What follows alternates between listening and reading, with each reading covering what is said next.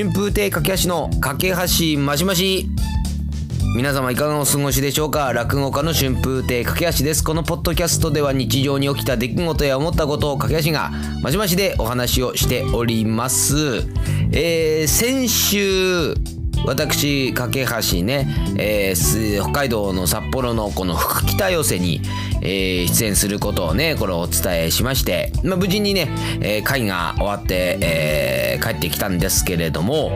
あのね、うん、このポッドキャストこうもう20何回やっててでいつもねかけそばの皆さんにこう聞いていただいてその感謝も含めてね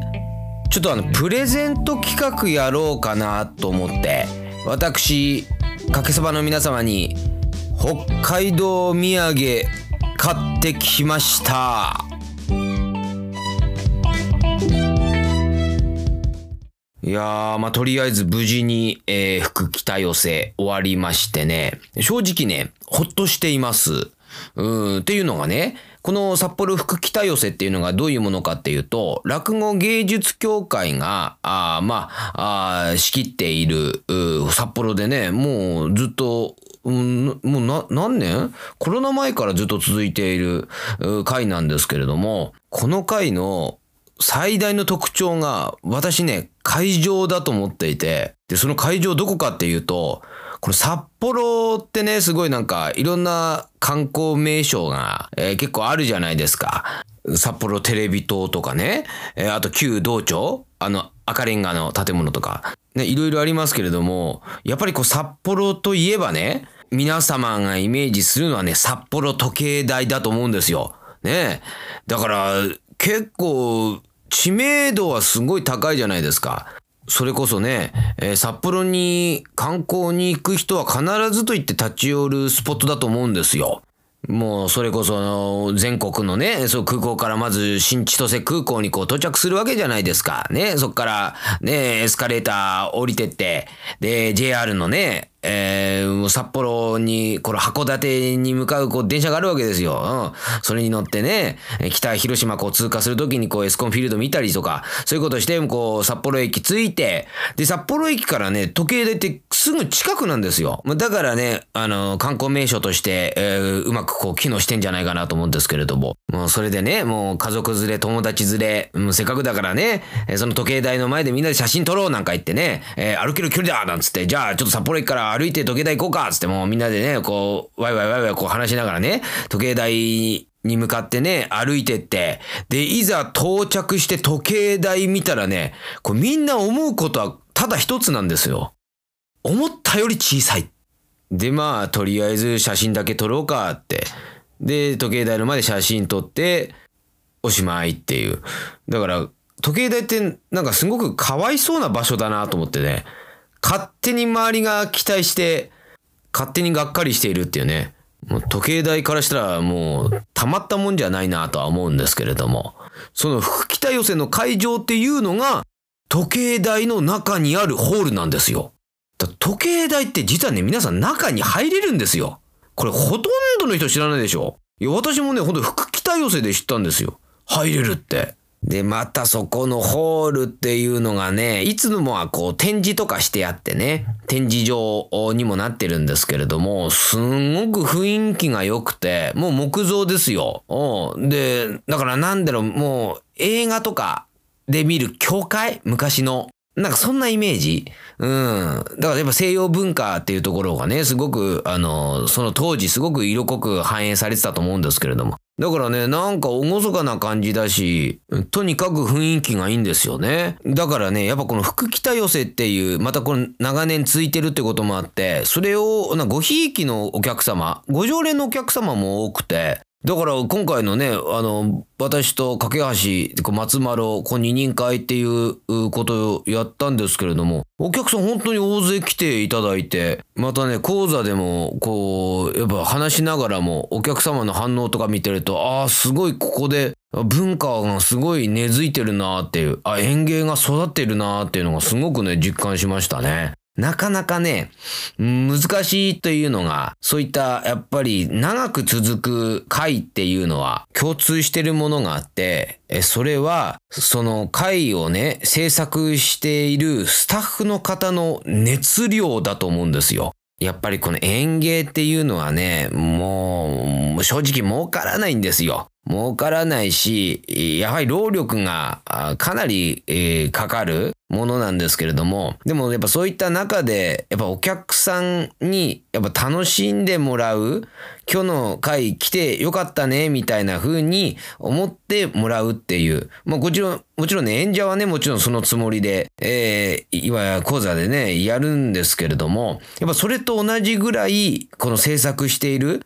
そのスタッフの方たちが、だから演者と同じぐらいのこの熱量でね、お客様のことを思ってるって、やっぱね、そういう会ってやっぱお客様にも伝わるから、ご常連っていうのをね、もうすごくこう、多く、ずっとこう来ていただける回になってんですね。うん、本当思いましたよ。だから、その回ほとんどかなりもう満席近いぐらい多くのお客様だったんですけど、まあ、はっきり言ってね、その架橋松丸を来るって言ったって、うん、いや、それでね、まあ、目当てで来てくださる方はね、まあ、そういらっしゃると思いますけれども、でも、やっぱりそれは、それだけじゃもう会としては成立しませんから、そうじゃなくて、この福北寄せっていう、まあ、いわばこのブランドだと思いますから、そのところで、えー、今回その、新しく若手二人来ますっつったら、あ、じゃあその会に出る二人どういうもんなのかなっていう感じで、ご常連の方が見に来てくれてるって。それでね、なんとか今回も会も成立してね、もう、結構ね、こっちもプレッシャーというか、もう何しろ、やっぱ北寄せのこのね、過去のこの演者見てても、本当にね、圧倒的に芸歴が下の二人だったんで、うん、やっぱりこの自分たちの回でね、単発の回だったらまあそれはそれでとか思っちゃうんですけど、こうやっていわゆるこう、2ヶ月に一度やってる回なのでね、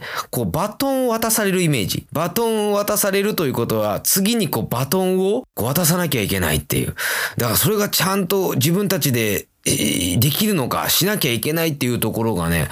うわ、会としてどういう風にすればいいのかなってことを思ってて、本来はね、あの、2月に、その福北寄せで、架橋松丸二人会やる予定だったんですけれども、松村さんが急遽体調不良で来られなくなっちゃって、で、庄屋兄さんが、春風亭庄屋師匠ですよ。が、あのね、あの、急遽こう来ていただいて、で、庄屋架橋二人会ということで、ね、や、やることになったんですけども、ほん、その時本当と庄屋兄さんがね、もうすんごくもう助けてくださって、会として成立させんのに、もう、だからね、かなりお世話になったんで、そのリベンジ公演ということで、えー、この間ね、えー、先週行ってきたんですけれども、だからね、私もね、6月にその、会、えー、リベンジ公演ですっていうのをね、あの、告知したらね、あの、庄屋兄さんからも連絡いただきましてね、その日スケジュール空いてるよ。もうそれ見た瞬間ね、この人好きないな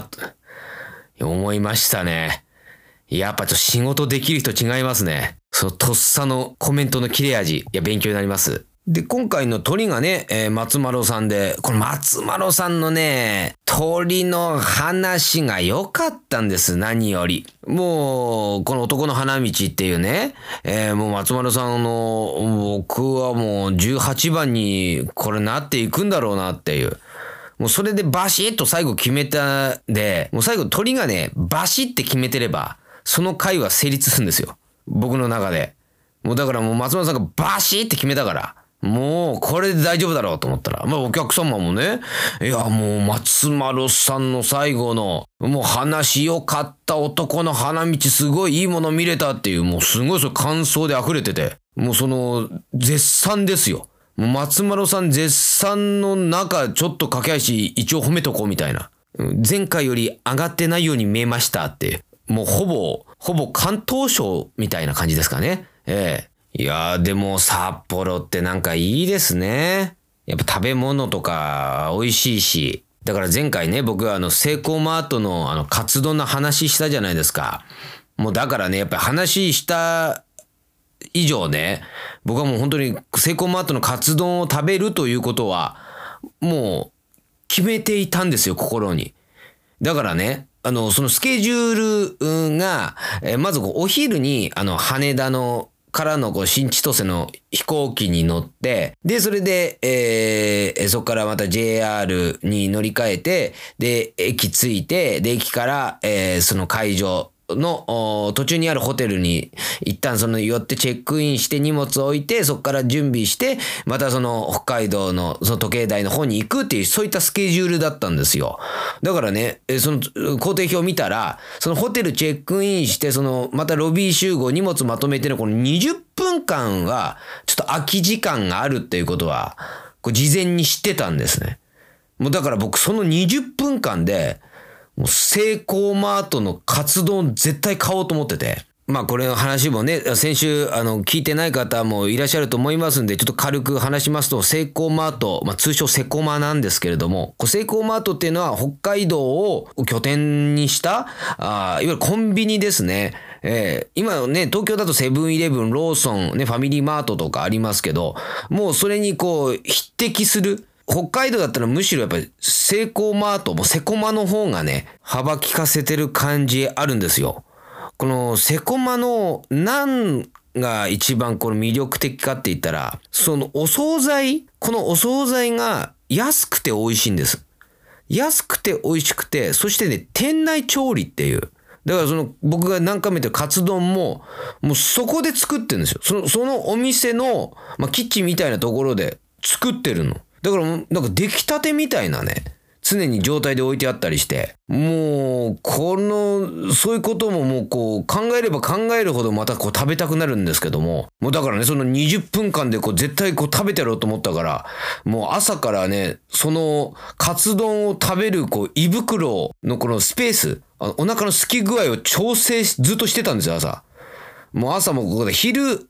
がっつり食べちゃうともう食べられないから。しかも、落語会の前だしね。ある程度こう、胃袋に余裕持たないといけないから、もう朝から調整して調整して、もうなんだったら前日のやっぱカツ丼ちょっとカロリー考えるともう、ワンセットもっときつくやった方がいいかなってぐらいに。その前日のジムメニューもちょっと調整するぐらいにももう、そのカツ丼の、もう、に向けてこう頑張って。で、それでまあ、とりあえず、その札幌駅着いて、ホテルチェックインして、で、じゃあこれ集合で、えー、ロビー集合でこの時間で、じゃあ一旦これ解散って言って、わかりましたってもう解散の号令がもう来た瞬間にもうセコマとダッシュ行ってね、もう必ずあるわけじゃないですから、カツ丼。近くのセコマ行ってね、ホットシェフをコーナー行ってあるかと思ったらね、あったんですよ。よかったーって。よかったーってもう、これ両の手でがっしりね、この活動掴んでね、レジ行って、箸もらって、えー、5円のビニール袋も買って、もうそれで自分の部屋戻ってね、カツ丼、かっこむこの美味しさったらないですね。甘辛くてね、もう卵もね、まあ、カツも熱いんですよ。カツも分厚いんですけどね、もう何よりこの卵が、この甘辛い卵がこのカツとね、もう一緒になってね、またね、火加減がいいんですよ。こう絶妙。ちょっととろっとしててね、これなんでこんなにあの、暖かくね、食べられるのにこの半熟をしばらくの時間維持できてるんだろうっていうことをもう考えながら、うん、この謎をこう解き明かすこともないまま完食ですよ。でもカツ丼食べたら血糖値爆上がりだから眠くなっちゃってね。あんまり講座前にカツ丼って相性良くないかもしれないですね。だからね、これちょっと、あ、このままずっと楽屋いてもまずいなと思っちゃってね、ちょっと時計台の周りちょっといろいろ歩いてみようと思って、でね、ずっともうあの、まあ、準備ついてね、会場、時間ぐらいには戻ってこようと思って、ずっとブラブラブラブラ歩いてたんですよ。で、その会場、まあ、5分前ぐらいになったから、あ、そろそろ戻ろうかなって思って、えー、戻ったら、もうすでにね、ちょっとお客様が本当に長い、なんか、ちょっともう、列作ってたみたいで、で、早めに会場しますってことで、会場してたんですけど、そのね、あの、時計台のホールは結構入り口、楽屋口っていうのが特になくて、だからお客様と一緒のこの入り口でね、あの入っていくような感じにこうなったんですよ。だからまあまあまあ、もうちょっと自分もそこで入らせてもらおうと思ってね。で、お客様こうね、列にこう並んで自分入ったら、なんか後ろの、ね、人が、ご夫婦か。うん、すごいね、あの若いご夫婦が、あの、僕のこと気がついてくれて、あーって、架橋さんって、声かけてくださったんですよ。だから私もね、えー、ありがとうございます。来ていただいてって、で、あのー、話をして、で、その、ホールっていうのが、まあ、入り口にね、えー、その予約しているとか、その受付のところがあって、ブースみたいのがあって。で、そこにね、あのー、一回声をかけて、えー、その会場の中に入るんですけれども、まあ、その、ご夫婦と一緒に、まあ、ちょっとちらっとね、そんなに長い距離じゃなかったから、まあ、一言、二言ぐらいですけどね、あ、どちらかいらっしゃったんですか？みたいな、近くなんですか？みたいなことを話して。で、で、それでもう、その受付のところに着いたから、まあ僕はね、そのままね、あの、ホールの方に作戦準備しなきゃいけないから、こう、ね、行こうと思って。で、まあそのご夫婦がね、一旦その受付するから。だからまあ僕もここでね、普通になんか、ね、ありがとうございますとかね、後ほどお願いしますとか言えばいいんですけど、なんかそこで僕もなんか、一言ちょっと、なんか、なんだろう、ちょっと面白い人に思われたいというか、ちょっとなんか、ちょっとジョークの一つも言った方がいいかな、みたいな。なんかそういうふうに思っちゃってね、えー、あの、その受付のところ行ったら、あ、すいません、僕あの、顔パスなんで先入りますって、ちょっとね、クスッとしてくれるかなと思って行ったら、なんか急に目の前でボケたからどう反応していいか分かんなかったんでしょうね。はって言われました。すごく恥ずかしかったです。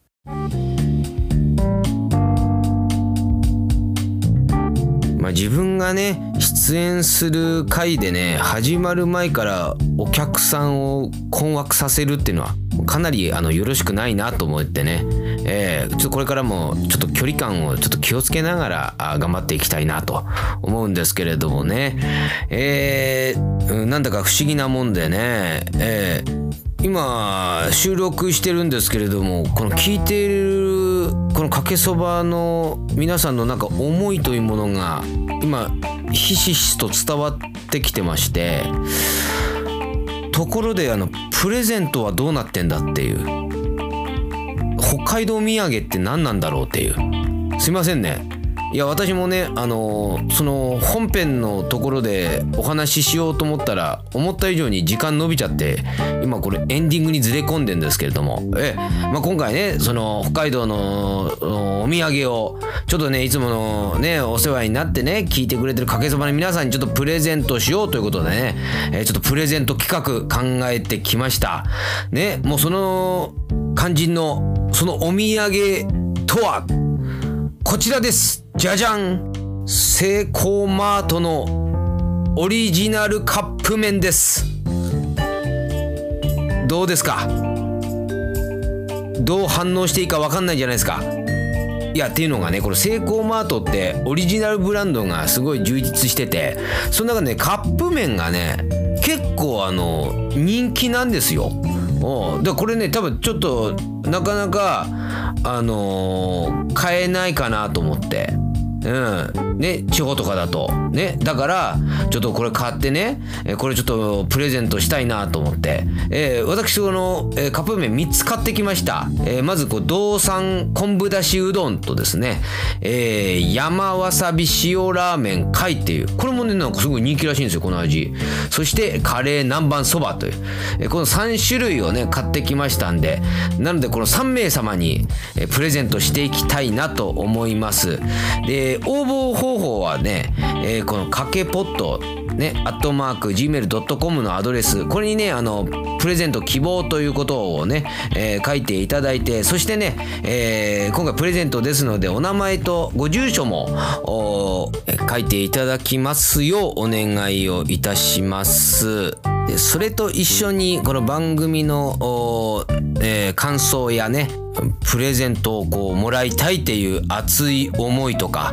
あと架け橋のいいところとかじゃそういったものを書いていただいてなんかそれを紹介して、えー、こう次回の放送でね、えー、そのプレゼント当たった方をちょっと発表していければいいかなと思います。まあ、味とかあのー私の独断と偏見でちょっと決めようかなとか思ってますんで、えー、ちょっと辛いの苦手な人にもちょっと山わさびちょっと送るかもしれませんけれども、えー、ぜひぜひちょっとご応募いただければなと思います。アドレスはかけぽっとアットマーク gmail.com です、えー、プレゼント希望と書いていただきまして住所とお名前、えー、そして、えー、番組への感想駆け足のいいところどんだけカップラーメン好きか北海道の思い出、恥ずかしかったこと、最近嬉しかったこと、何でもいいですけれども、どうぞ書き込んで送っていただければなと思います。それでは次回の放送まで、えー、どうぞお楽しみにお待ちくださいませ。お相手は春風亭駆け足でした。それでは皆さん、良い一日を。